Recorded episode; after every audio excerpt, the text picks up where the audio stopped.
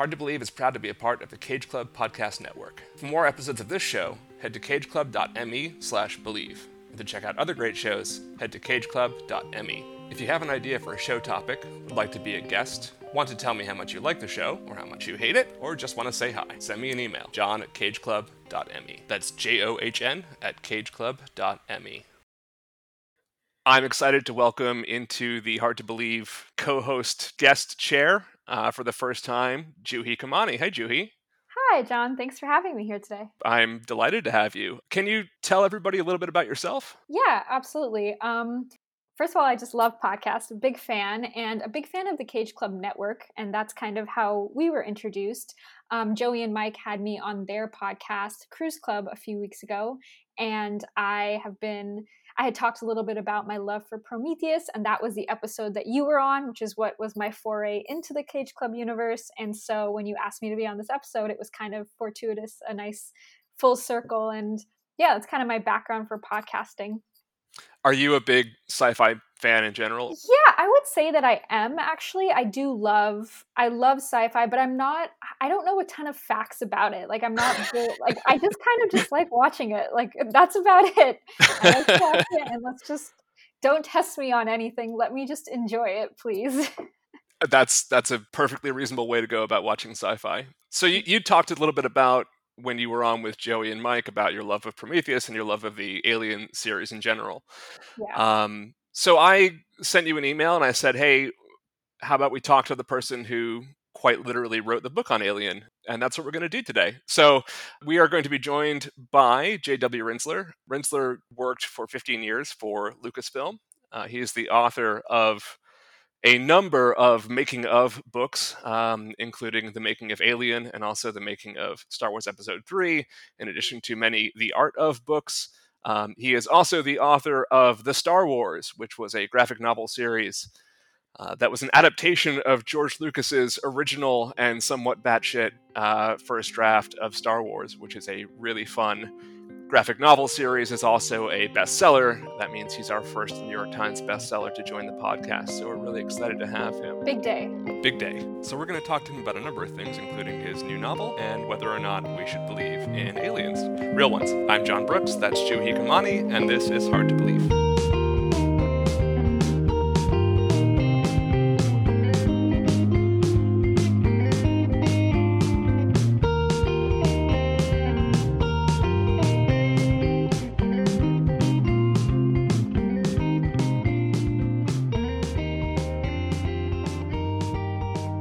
J.W. Rinzler, welcome to Hard to Believe. So, Juhi and I uh, kind of connected over um, over our mutual love of the Alien franchise, um, and and we we both are also big fans of your The Making of Alien book, which came out uh, just about a year ago, right? Yeah, it's about right, I think. Which is a which is a phenomenal making of book. Uh, it's it's it's so beautiful. It's so large, and the pictures are incredible. Well, I had some. I had some help at that. It was fun at going to Fox and and going. They had a you know a fair number of photos I went through, but then in terms of the design, the designer uh, Rob at uh, Cameron Books, and then his his supervisor Ian Morris, the art director there. We all you know we all worked on it together, and it was it, you know. But they had a lot to do with it. Can you talk a little bit about so so when you look at your resume and the stuff that you've done? I mean, I think most um, self-describing nerds in the world would would trade um, their career for yours uh, in a heartbeat. Uh, what what brought you into this world? You, are sort of a science fiction historian. Uh, if you look at your your your body of work, um, I know you started working for Lucasfilm in 2001. What what led you to what led you there, and and where does your love of um, science fiction and space come from? I think I was born with it. I yeah. Mean, um, Day one. yeah, I mean, I I grew up in the '60s and '70s, mm-hmm. and there was uh, Star Trek was on TV, and that was a huge, huge influence on my young life. And I, when I was, but for whatever reason, I was naturally drawn to it. And and when late, much later, I wanted to work for George Lucas. I didn't necessarily want to work there solely because of Star Wars, although the prequels had started, and so I knew it would be an exciting place to work but really because I, I admired him as a very creative genius type person because of American Graffiti, which is not science fiction, but which also had a huge impact on me. I think I was 10 when I saw it. That, that movie just blew my mind. It was so funny. And Industrial Light and Magic was this incredible kind of magical place where they could create all sorts of things that you'd never seen before. And I thought, this is the place to work. And I'd grown up in the Bay Area, so I, you know, I knew about it vaguely, and uh, just wanted to work there. So, what had you been doing prior to that? Uh, well, I, I had a roundabout way of getting there. You know, and when I was in college and about 10 years after, I actually wanted to be a fine arts painter, and I was painting and huh. doing that very seriously. And lived in France for almost 10 years because my wife is French, but I'd also spent a fair amount of time in Europe studying painting. And uh, but then it just wasn't really working out, and my also I kind of my interest waned and I'd always loved films, and and so my interest in film was kind of rising as my interest in painting myself was waning, and I thought, well, I'd love to, I'd like to try my hand at in cinema and, and see if I can get somehow into the into the business. And back then, you know, you could just apply, and I just kept applying for jobs. Incredible it was the beginning of the internet, you know, 1999, 2000, and they just so they just posted whatever. It was a small mom and pop company. Right. It really was, and there was only at Lucasfilm itself, not counting ILM and Sky Sound, there were only about 200 people working there. So they just, you know, they posted stuff, and I'd apply, and I wouldn't get the job. and I think I got the fifth one. I'm not sure exactly how many I applied for, but it's four or five and uh, I'd be very upset when I didn't get the job. I'll bet. and uh, and some of them, I one of them or two, I was just wasn't qualified for at all. So, but then you know they had a job for editor, and I was a managing editor at a video game magazine, and so you know that worked out. And, and Lucy Wilson was the one who hired me, who was Lucasfilm's number one employee. She had been working there since 1974, and she had you know, she was George Lucas's assistant back when she and one or two, one other person were the whole company. and so that was great. It was there was great continuity there, and she would tell me about the old days. She was typing up the scripts, you know, that George wrote, and also doing the accounting, and, and also doing, you know, the marketing.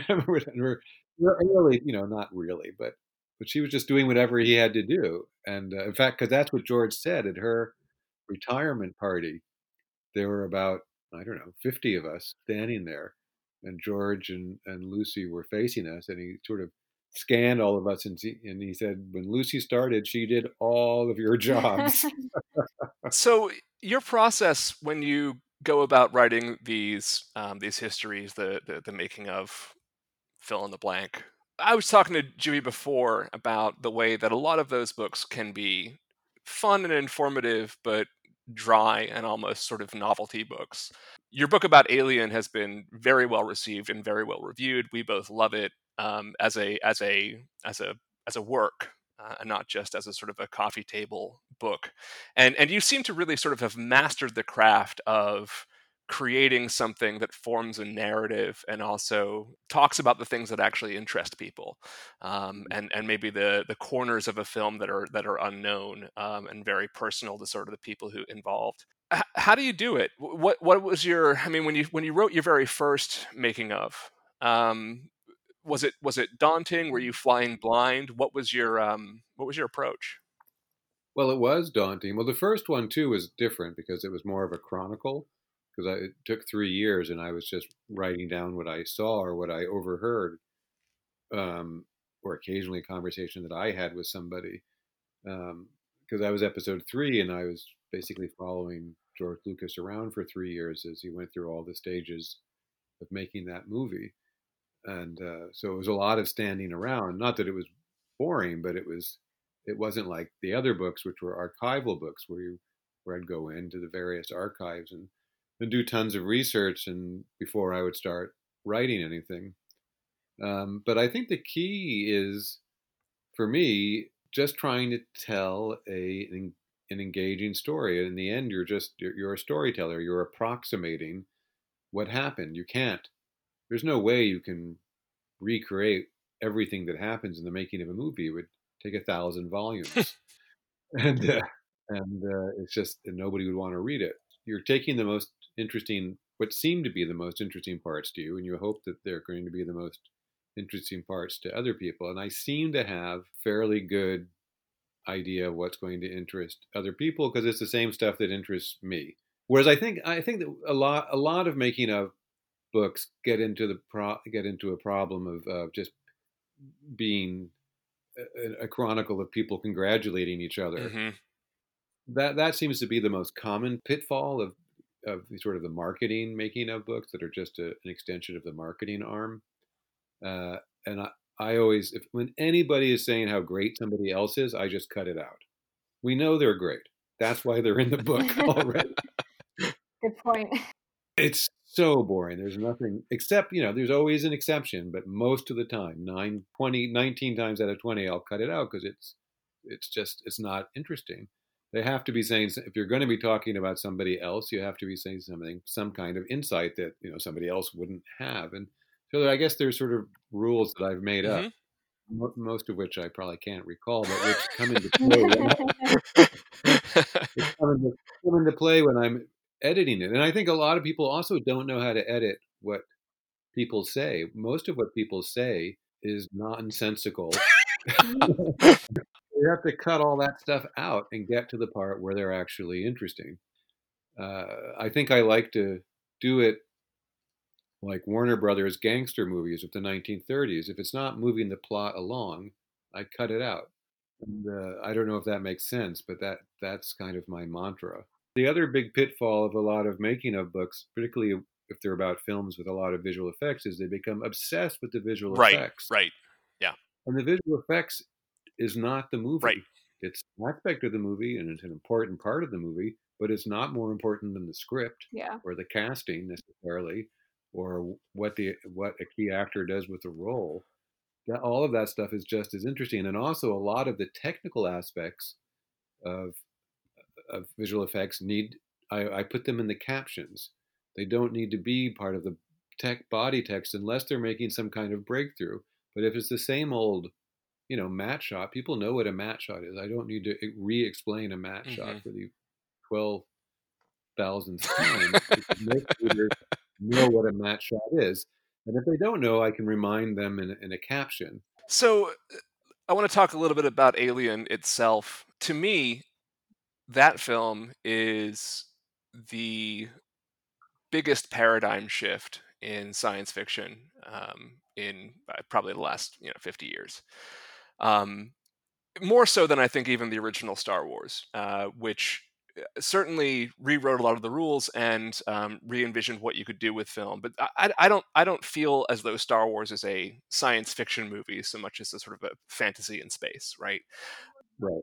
Alien, though, is is far more science fiction, um, and it, it, it by, by sort of uh, towing this line between horror and science fiction and sort of the philosophical broad ideas that Ridley Scott likes to play with um, it reset what you could do with a science fiction film and like how you could go about making one. The way the way the the set feels kind of lived in and and um, and the everything's kind of clunky, right? But it, it, it feels like it's it's all happening and it's all there.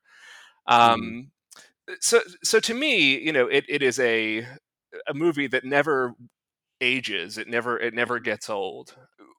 How would you characterize it? Why why was was was writing this book kind of a was it a passion uh, project for you or was it something that sort of landed in your lap or i mean i saw it on its first run and yeah it scared the really scared the hell out of me you know i i was one of the people along with i don't know half the movie theater who jumped about six feet out of their chair when the chest burster came out because nobody expected anything like that least of all the actors yeah exactly and uh, so you know, I it definitely had an, an, impact on me as a moviegoer. But it did fall into my lap. It wasn't something I had done. I had pitched Planet of the Apes, the making of Planet of the Apes, mm-hmm. Fox, and I'd done that book, so they Fox kind of knew me. And uh, Steve Asbell, who's an executive, a production executive there, was good friends or is good friends with Ridley Scott. Um, they had done The Martian and a few other movies together. And so he knew that Ridley Scott had all these stories and he wanted to get them down in, in book form. So he basically asked me if I would do it. And of course I said yes without mm-hmm. a minute's hesitation, seconds hesitation. And, um, and, and so it was, it was basically driven by him. And then Ridley Scott obviously agreed. There was, of course, some um, some tension between O'Bannon and Ridley Scott as to who deserves credit for Alien um, and and its and its ultimate vision and success. Well, obviously Dan Dan O'Bannon was um, he had already passed away before I started. Mm-hmm.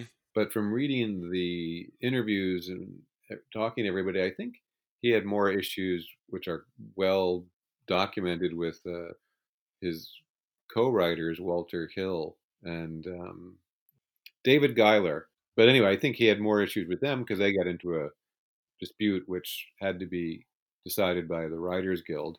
But um, you know, I think Dan O'Bannon was a passionate guy, and and um, he wanted he had a certain vision for the movie that he, to his credit, that he did not let go of, and he you know anybody who was on produ- you know, there on production, he was going to let them know if he thought it was according to his vision or not. and and in the end, it got right. to be a little bit too much for him.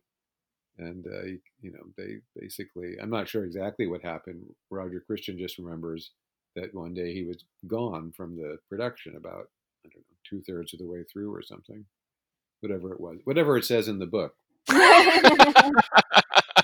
I don't remember every detail. And an incentive for people to go out and buy it. Yes, yeah. And Amazon is discounting it too, so. Um, Juhi actually bought two copies of it. It was it was poor planning on my part. I was like so excited. I'm like, I'm gonna get this book, and I ordered it just off of eBay to find it. Like, I was not, I didn't go to Amazon. I just went to eBay. I was like, I'm gonna buy it and get it, and then it was gonna come way after this interview. So then I went on Amazon and bought a second one. So now I'm the proud owner of two of your books. well, now I guess you can you can uh, leave one on the shelf and give one to somebody who, who's who needs one. Yes, I think I will probably give it to my brother, who's an equally big fan. So we can all have this book at just like at our fingertips at all times. Uh, Juhi, why do you like Alien? So I I think I had seen it when I was a little too young, to be honest, because the the chestburster scene it was really really imprinted on my young memory, like in a very uncomfortable way, and I was like, oh, I was really afraid of it for a while, and then um, with the with the you know the release of the newer sort of prequels of you know Prometheus, Alien Covenant, um, I was like, okay, I need to go back and actually watch all these films, and so then I went back and watched all of them, and I I was just so take it was weird to do it in that order because I was like, oh, now I understand the background of why the aliens are around, but it's like uh, you know that was it was a weird way to do it. The world was not introduced to it that way. But i just i love sci-fi and i love space and i i just love all movies about that. And this was kind of like you know the the original you know space movie. I would kind of agree that it was like really blew open the doors for you know the genre of sci-fi and I, I kind of agree. I think I read somewhere that you had said you're not you it's not so much about trivia. It's like what doing the research and understanding. And I, I really agree with that because it's just I like the way it looks and I like the story that it tells, and that's that. Yeah, yeah. I, I, I mean, there's people. I'm sure there's fans out there who know much more about you know aspects of the costumes and the models and all that. I, I tend not to get too absorbed by the minutia. I, I, I'm more interested in the broad strokes, and then occasionally there's something, there's a detail that interests me that I because it reveals a larger truth or something. But you know, I'm not. the same is true for Star Wars. There's there's plenty of fans who can recite the species of all the. no idea what. I don't are. know anybody like that. I yeah. Uh, yeah, I mean, there's nothing wrong with that, but it's just not. just I've never been interested in movies that way. Right. Yeah. So what what are you interested in? I, I, like a lot of what you cover, and you know, of course, working for George Lucas and all that sort of thing. And you know, Lucas is someone whose whose movies have a lot of, um, you know, everything has a meaning behind it, right? There's layers to everything. Um, Planet of the Apes obviously asks some pretty big philosophical questions. Alien, all of Ridley Scott's movies ask big philosophical questions. Um, are you just kind of drawn to that on the surface, or is is that sort of you know do, do you like that meaning of life stuff and and the um the, the, the layers of science fiction and sort of un, unpeeling those layers i like to unpeel the layers if if they're there and even if they're not there um, but it's not just science fiction it's any any you know we're all different and certain movies appeal to us and yeah usually if you get three people in the room they will not be able to agree on more than a few movies that they all like and, and that's what i like about it I mean, everybody has their opinion I mean, I became obsessed with the Clint Eastwood movie Unforgiven, and oh, spent wow. a long yeah. time. Yeah. It's, a, it's a great movie yeah it is a good movie. Yeah, and um, uh, and the same with Jaws, which is not science fiction, but there seemed to be something else going on besides just trying to kill a shark that's killing people. hmm So it just depends, you know. It just depends, and and I've and I've been lucky, I guess, to do to write about a, a number of space fantasy, like you say, Star Wars is more space fantasy or sci-fi franchise. But you know, the guys making Planet of the Apes didn't think of Planet of the Apes as a sci-fi movie; they saw it as a uh, political right Mhm. black comedy. right You know, they didn't see sci-fi was like way down on their list of what they were doing to the point where Pierre Boulle, the author of the original novel, thought, "Where's the sci-fi?" Mhm. you know, if they're on the same planet that they left from, where's the space travel? Uh, yeah but but of course there is because there's there's metaphysics and there's quantum physics or something, Mhm. whatever you want to call it.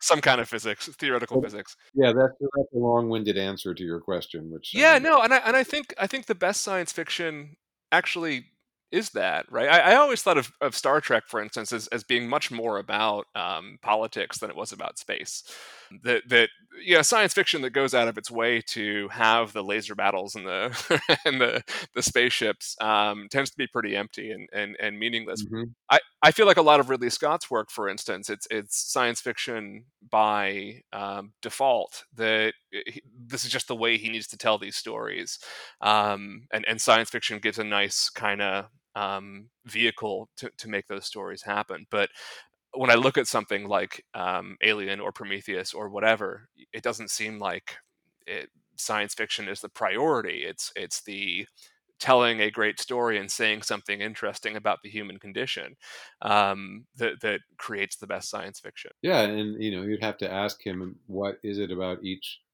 movie or story that attracts him. You know, sometimes it may just be that he has a few images that are very powerful from having read that story that he, he thinks, all right, well, that's enough to go on. Could be anything. Right.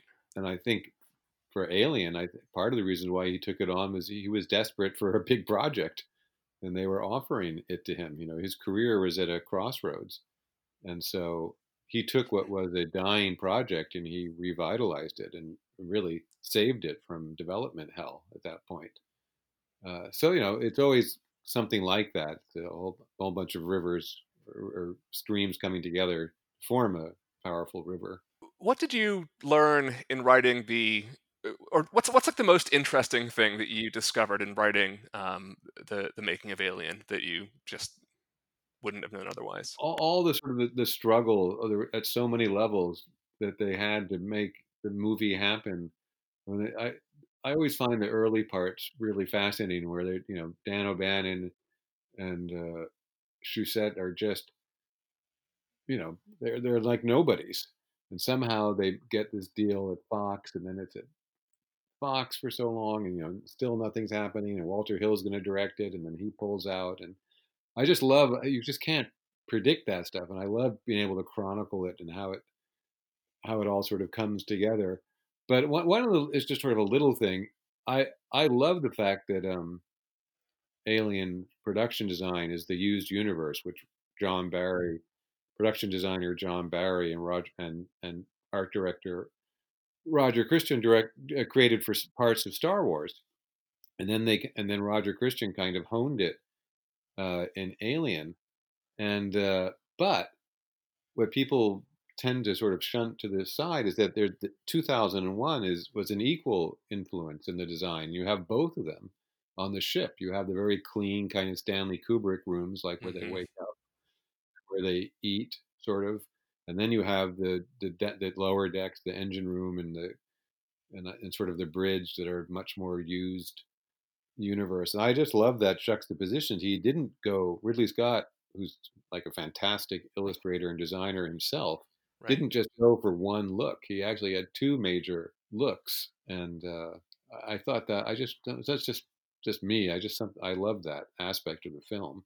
Uh, I you know the direction is just so this whole beginning where they're just silent, and uh, they're just going all through the ship, and then the things start clacking to life. That, that to me, that's that's actually my favorite part of the movie. Um, I didn't discover that. I'm just I'm just grabbing. um, can you give us a little bit of a preview of what to expect in the making of Aliens and how that project was was different um, from from the making of Alien um, in the same way that those are two kind of fundamentally different movies? Well, in in some ways, you have kind of the, the same story, and not the same, but a similar story with James Cameron, who up to you know getting involved with aliens had done you know one flying piranha movie you know, right. jokes he said you know it's the greatest flying piranha movie ever made but you know it was kind of a uh, not not such a great thing to, to have directed and, and co-written that movie that, as a calling card but he manages to you know write the terminator script and and then makes terminator um, just before embarking on alien aliens. So I just you know that becoming part I just find really fascinating. But then also, uh, and it's it's pretty well known as you know is his his problems over in England making a movie where he didn't get a lot of respect at first from the some of the English crew, and there was there was some butting of heads and things like that uh, that were that was you know made for good dramatic tension as they're making the movie. Mm-hmm. So you know, as as as you're telling the story, you need something to some kind of story within the story, and that that was one of the elements.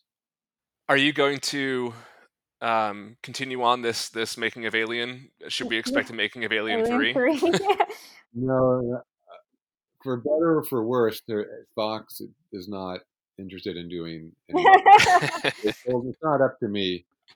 Uh, they, they said that you know those these are the only two we're doing. They're not going to do Alien three. Um, well, how do you how do you personally feel about the other Alien well, movies? I, I think you know they all have their pros and cons. Yeah, uh, I love David Fincher as a director. Yeah. I, I don't even I you know I saw them all. I don't remember Alien Four that well.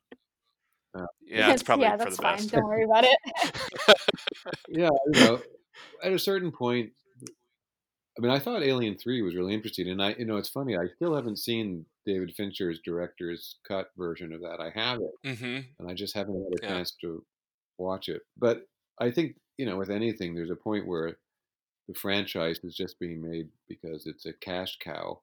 Do right. you feel that for sci-fi movies, when you you have like a universe and you have characters and um, like in the Alien franchise, do you think that having a background or having prequels come out is beneficial to that and or do you think it d- detracts away from that and I'm, I'm talking about alien here and when they went back and did the newer ones that came out you know eight and five years ago well you know you can't you know every the, the people who control the purse strings are trying to you know keep their jobs and make money you can't really blame them for that right and it'll be nice if people would take more chances on original product, but it's, it's easy to say. It's a nerve wracking job, and I don't know if I actually want that job. Uh, but I remember I read an interesting article on the you know the whole Santa Claus history, and uh, and also Sherlock Holmes, that have been around for a long time, but who are mm-hmm. creations, and uh, and outlive their creators. I mean, particularly Sherlock Holmes, and then and then over the years, uh, over you know a hundred years, things that you know there's plays and there's other books, and and what happens is, in a sense, the the fans get to decide. So certain things will stick, like Sherlock Holmes hat or Sherlock Holmes pipe or Santa Claus, I forget what, but you know, Santa Claus being red, red and white costume. But there's other things, and I can't remember what they are. But there's other things that were applied to these characters that were around for a few years and then just fell away from the canon. Mm-hmm. Not because anybody, not because a big company was deciding, just because people just just didn't like that part, so it was ignored mm-hmm. and just falls away. And the same thing may I mean, may or may not happen with things like Star Wars or Alien, where they it might be that people just totally ignore the prequel aspects of Alien and yeah. Mm-hmm. You know, as it becomes, you know, let's say we develop more holocron, hologram like movies, and we take it to the next level, and they say, okay, well now this is only this is the only part of Alien we care about, and you know, and, and for whatever reason, that will become the alien that people know about. And right. Only the, only the historians right. will know about the other things that everybody else has forgotten. I do think it's it's it's it's interesting that you put it that way because um, there's something about science fiction and these sort of big fantasy um, sweeping entertainment franchises that speaks so much to or so definitive of a generation um, that there, there's almost like two different movies happening. There's there's the the the broad mass market, mass audience version of it, and then there's the zeitgeist version of it that speaks to that generation, right? And like uh, someone of your generation, the first Alien film and the first Star Wars movie and the Star Trek series, um, I'm sure have a value that don't translate necessarily um, later on. And I remember the, the, the backlash when the prequels came out, and now we have a, a, generation who are you know young adults who grew up on the prequels, and for them, like that's their Star. Wars, mm-hmm. and they feel the same way about it that people of an older generation um, felt about the originals. Um, so I find it it's it's it's a it's a really kind of a interesting point. Like it doesn't really matter where it fits in the chronology in the long run, right? There's there's just something about the um, the way these stories capture the imagination um, mm-hmm. that it that it almost exists on two different planes at the same time. Right, and it's very ephemeral. Uh, yeah, you know most most stories of any period don't last. You know they don't. If you go back to the 18th century, there's only a handful of novels written in the 18th century that are still read, but at the time there point. were, you know, hundreds. I don't know exactly because it's not my area, especially, But you know, I'm, I'm not an expert. So uh, it, it, it does get very kind of uh, random, and only only time, or not random, but only time will will tell what what lasts. But it is fun. I mean, I I am happy that these people who grew up on the prequels now have a voice and are saying, you know what, the prequels are not terrible. No, no, no I, I, like them a lot, not. actually.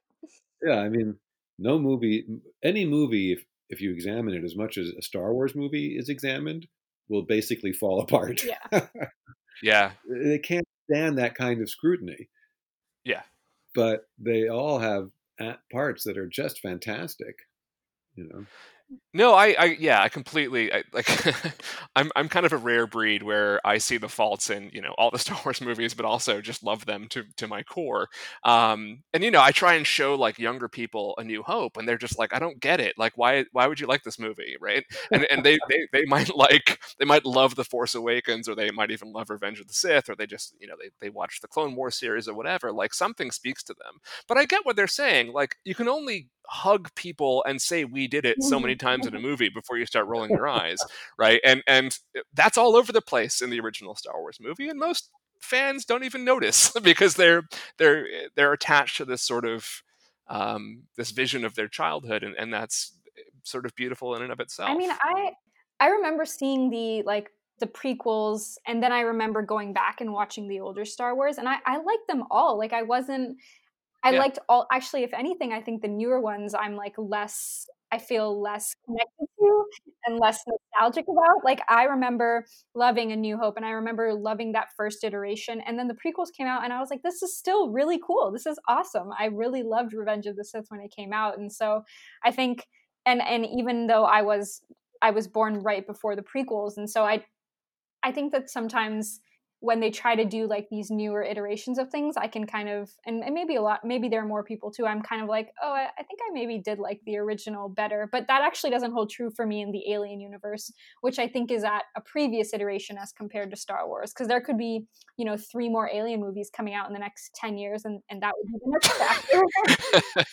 factor. yeah, well, you know, there's uh, things that there's pacing which changes, and there's um, right the culture changes, so you look at it in a different way that was not with the, the earlier generation, the original generation, shall we say, didn't look at it that way, and uh, you have to the, the context changes, and uh, and certainly you know when the visual effects change. I mean, the if you look at the actual theatrical release of A New Hope compared to today, it was it's really primitive. Yeah. But that, that was the best they could do, and and it was already just you know, as somebody who saw when it first came out, it was absolutely mind blowing when it came out. I mean, you can't, you have to look at Logan's run. You have to watch Logan's run before you watch Star Wars to appreciate how big a jump Star Wars was.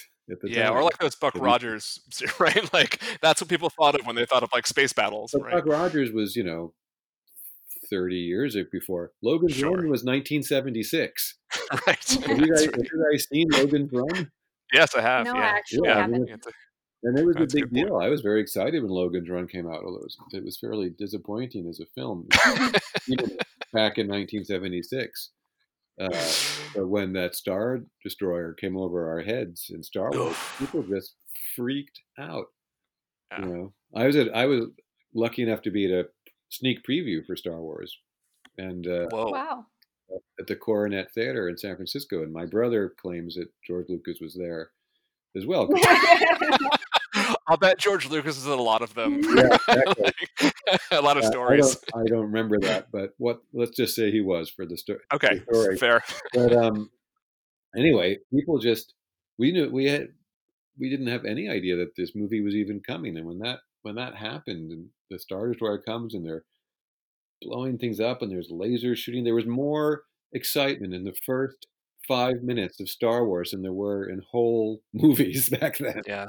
And then it just kept going and going and going. And the the pace was extremely fast, but it's no longer fast paced now because things have gotten super fast paced compared to 1977. So, you know, you can't recreate that. While we're on the Star Wars subject, before we um, talk a little bit about your your novel. Um, one of the coolest things you got to do recently uh, is that is that you got to write the adaptation of the original draft of the Star Wars, right? Um, which was the working title um, of the of the magnum opus for George Lucas, uh, which was turned into a comic book series.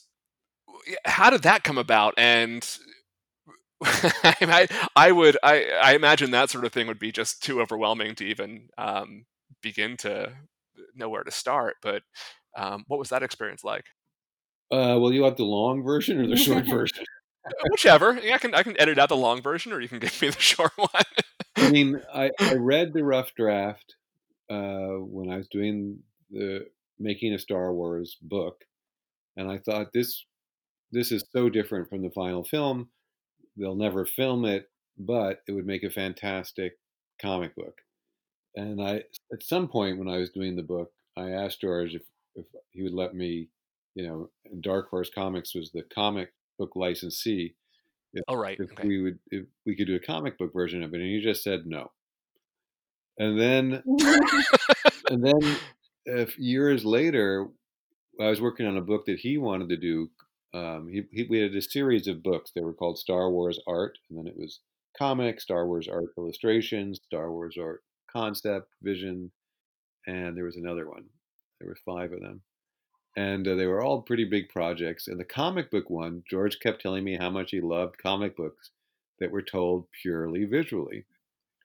So, hmm. so then around that time, or after that time, I found out that Randy Stradley, who's the editor in chief over at Dark Horse that he too had wanted to make a comic book version out of the rough draft.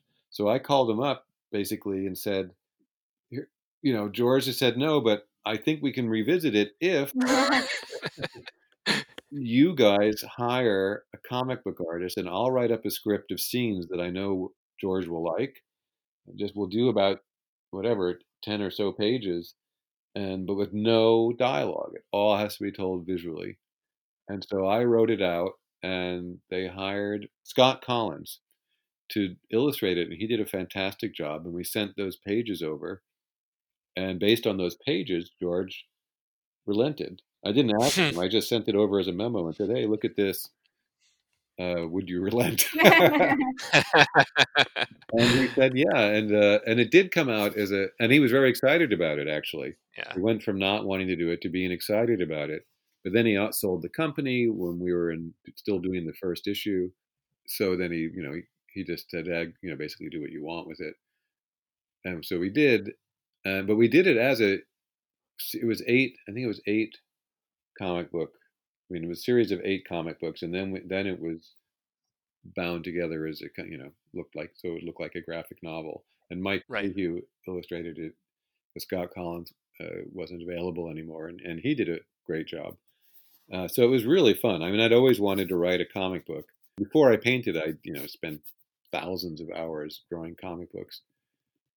I wasn't good enough to draw one, but I, with Randy's help, I was able to write one, and uh, so that was just really fun. And then when it did so well, it was, you know, it was great. Obviously, Star Wars had a lot to, you know, was ninety nine percent of it, but we yeah, we did right. our share, and uh, yeah, and then some people criticize it because it was so sort of hokey, but that was the whole point.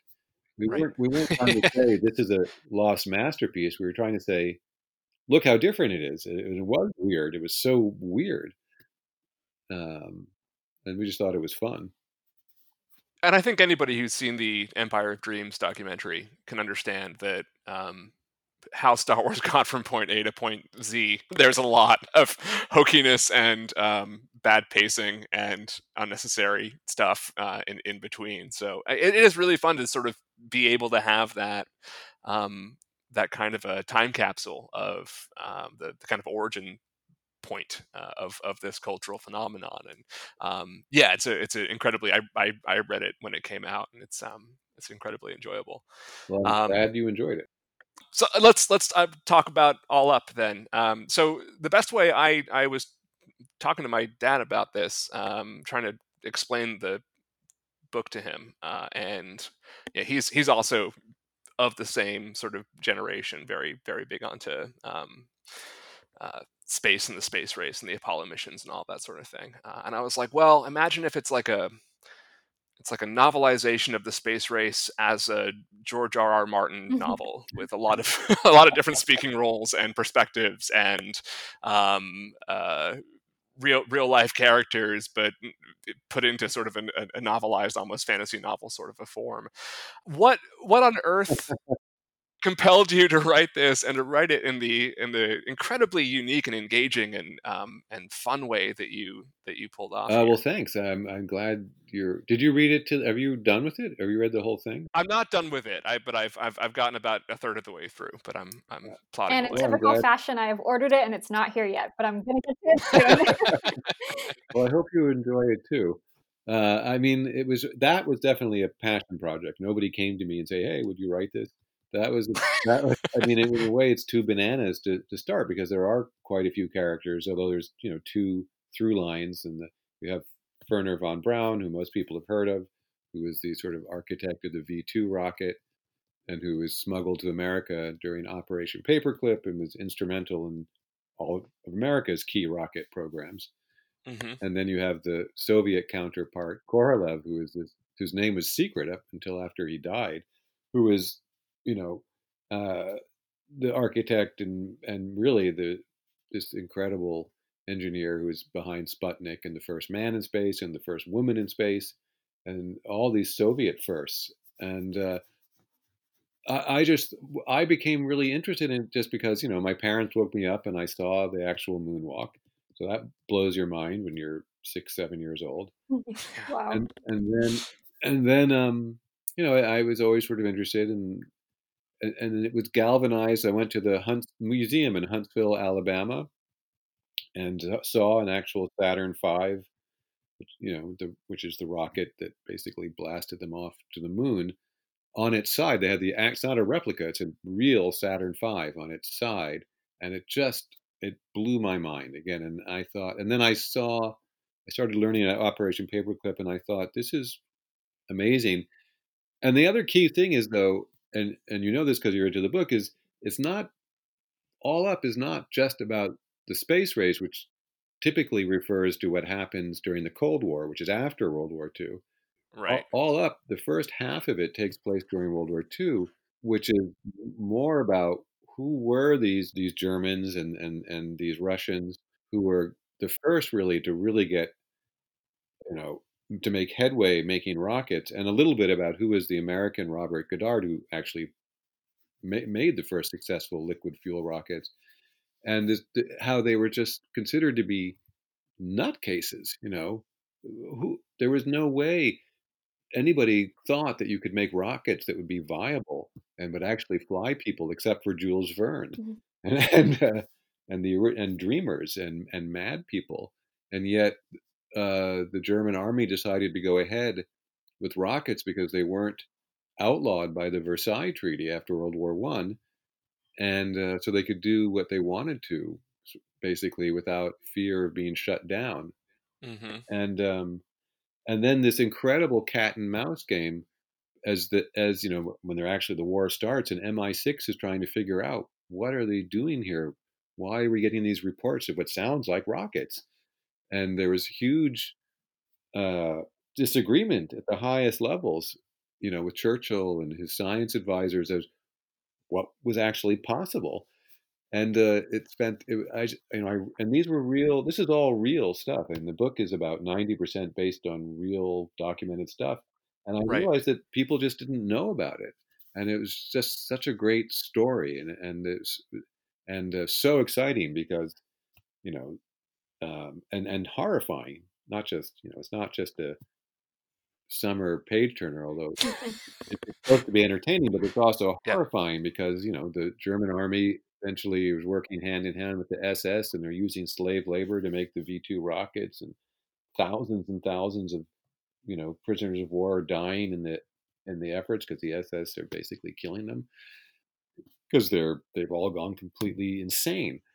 Uh, which is which is a you know which is another part of the novel is why are these people how do they why do they go insane? And who are we as a human as humans? Uh, and what did we go through and who are we going to be when we actually get to mars? Are we going to still have aspects of that craziness or are we going to somehow rise above that? That that you know those are sort of underlying questions of the book. But so anyway it was just a huge huge passion project and only a crazy person would do it yeah I, so early on in the book um, there's an appearance by um, Fritz Lang, who is one of the godfathers of science fiction. Um, Metropolis, mm. obviously one of the one of the landmark uh, science fiction accomplishments, and still you know, to this day is influential. And um, and Jack Parsons comes up, and you know, eh, eh, there's there's it's hard to find someone as brilliant and um, and absolutely lunatic as as Jack Parsons, and um, mm-hmm. I, I, have to do an episode about him at some point, um, dedicated entirely to Jack Parsons because that's an incredible story. But um, uh, you know, early on, you sort of get the sense of like, oh, okay, so where there's there's elements of you know um, the the the vision of science fiction, and then also these these really pretty crazy people who are also visionary geniuses um, and and your ability to kind of weave those into a tapestry um, and see the connections right between the actual going to space and also the the, the Jules Verne vision of going to space. Um, how, how did you balance that as you were as you were writing it? Certainly, like this could have been a straight um, nonfiction book, right? Mm-hmm. That that you could have just decided to sit down and tell the story of X, Y, and Z people in in nonfiction, but you you chose to write it as a um, as a novel with all of these appearances from people that we wouldn't necessarily think of um, as as being instrumental in in that story, uh, the the story of getting to space and walking on the moon and whatever. I else. think the the main reason was that I wanted to talk about things that if you were writing a nonfiction book, become very hard to prove to readers that it should be part of the story. Uh, and, and, and to me, the, Hmm. there are two, two or three. Originally, I had a longer version of the book, and there was even stuff more about the occult and more about Jack Parsons and the occult and Hitler and the occult. And uh, with- I mean, Jack Parsons was definitely involved with that. Hitler is Right. more. Maybe he was, maybe he wasn't, and even if he was, um, it's not so clear if he took it seriously or not. Um, but I wanted to have those aspects. But then eventually, Jack Parsons fell by the wayside because I, I had to make the novel shorter to get it published, and I couldn't. As interesting as his storyline was, I couldn't justify it in terms of Apollo 11 because he wasn't directly, you know, enough for the story anyway, directly involved to be uh, to justify his inclusion per all, Apollo 11. But the other thing I really wanted to talk about was UFOs and what they called flying the flying disc problem. And uh, there were certain people who placed von Braun at Roswell afterwards. You know, he was part of one of the experts brought in to analyze what had happened. And I thought that was really interesting. And if you've read uh, Corso's book, The Day After Roswell, about the reverse engineering that was going on, uh, and uh, and von Braun had said to somebody, "Yes, we definitely were involved with that." And what do you think? How do you think we got some of the things that were on Apollo 11?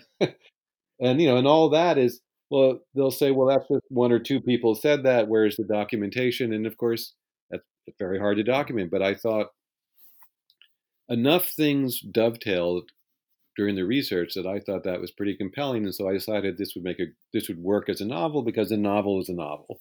You know, people can take it or leave it, and they can do their own research, and uh, they can uh, decide for themselves whether it holds any water. But I thought either way, it's going to make a great story. Yeah. Um, but still, it, still only about five percent of the book is about that stuff. But it, but it was worth. And also, I want to get in people's heads. I, I wanted to. It's it's a literary interpretation of seven years of research.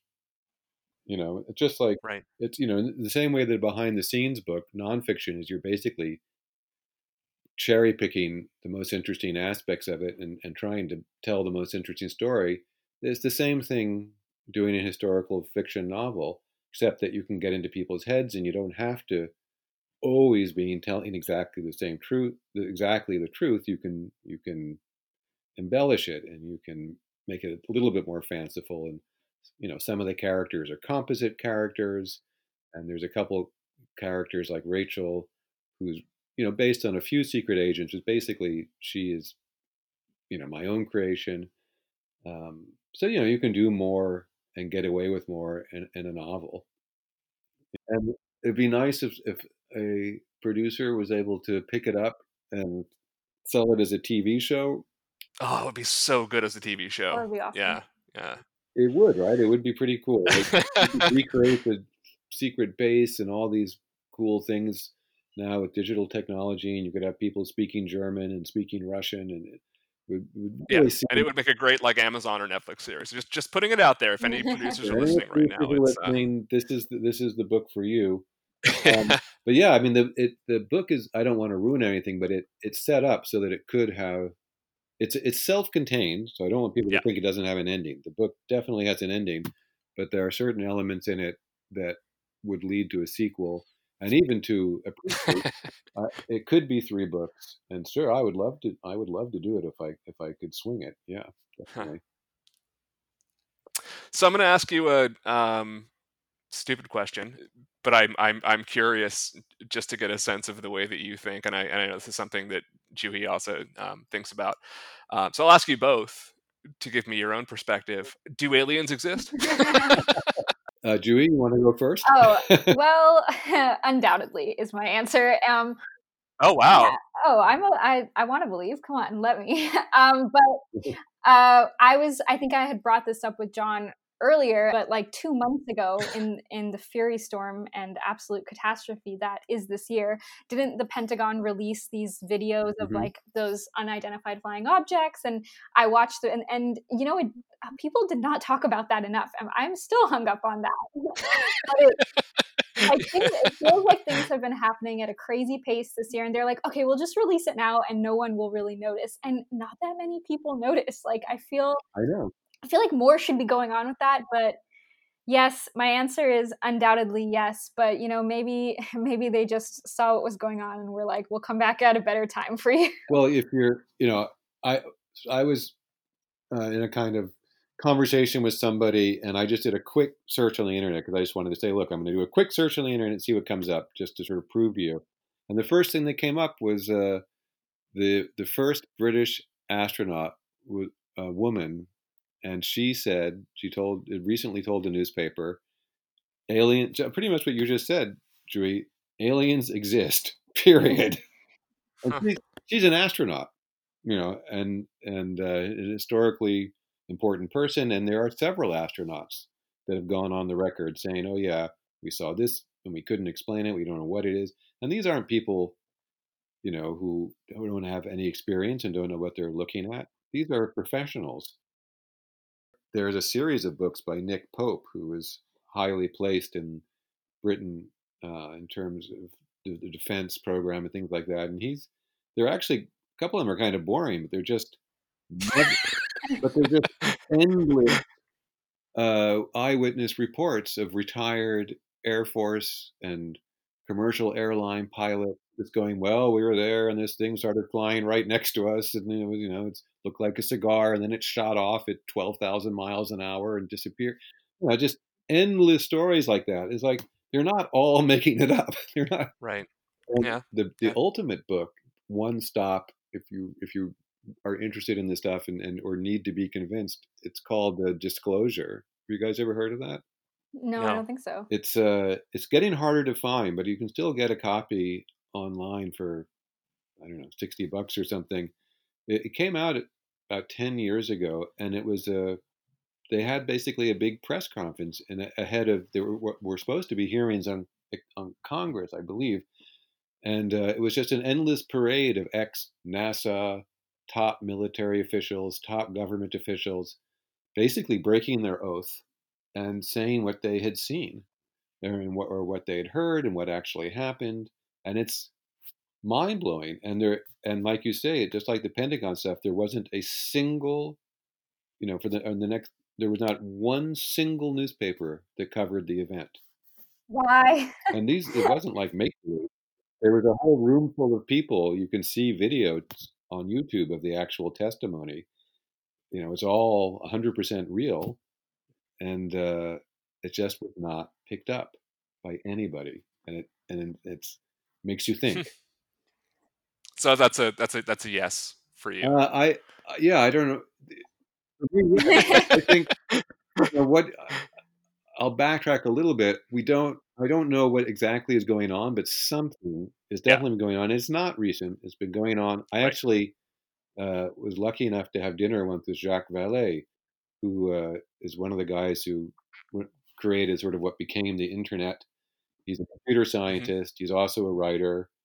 You know, a, great, a very good writer. He's won the Jules Verne Prize in France. He's French. And the guy, have you seen Close Encounters of the Third Kind? Yes, of course. Well, the French guy in that is based on him. Oh, okay. And I, uh-huh. and I had dinner with him, and he basically started by saying, "Look, you know, I can't tell you certain things." right? So that's already saying something. And he's re- he's recently, or about five years ago, released a book that was basically about all the different artworks and things showing unexplained phenomenon. Let's say, you know, from the beginning of recorded history, you know, up until recent times. This is not a recent phenomenon. That Prometheus isn't looking so crazy now. no, I mean, to me, people who just sort of laugh at it to me are people that really just either don't really care about it, which is fine, or they just they just yeah. haven't done the research. I I definitely care about it. I have for my entire life. I, am also a, a I, I naturally am a skeptic, and I um I will find every reason to to you know debunk everything that I can. So far, I haven't found anything that I haven't found um reasonably debunkable. Um, I'm always looking for it, but I, I, the reason I ask you is that I know that you are, you know, you've done a great deal of research in these um, these areas, and so you probably have more insight into it than um, than yeah, someone like and, me. And I'm so. far from an expert. I mean, there are some real, uh, again, experts out there, and there's conferences and things like that, and there's but there's dozens of very serious books and mm-hmm. people who've done years and years of research. It's just it's it's just they have it has but the, and maybe the Pentagon and maybe the White House now is getting prepared to say something, but it's a huge it's a huge admission on their part of lack of control. So I can understand why they don't want to do it. Right. It it uh, it's not at all clear what the reaction is going to be. And, and recent recently there was a, and this is in the in the all up. It's part of what all up is based on. Was I forget who came forward, but said that Winston Churchill had you know helped cover up you know the UFO phenomenon during the tail end of World War II because it was kind of heating up with the Foo Fighters and they were seeing weird things. And as we, you know, as we um, uh, perfected, shall we say, atomic weapons, you know, the the sightings increased because for obvious, what could be obvious reasons.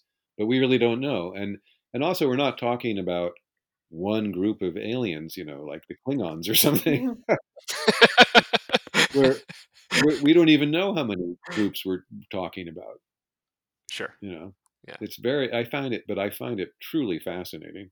If it turns out to be Klingons, I'll be really surprised. But um, yeah.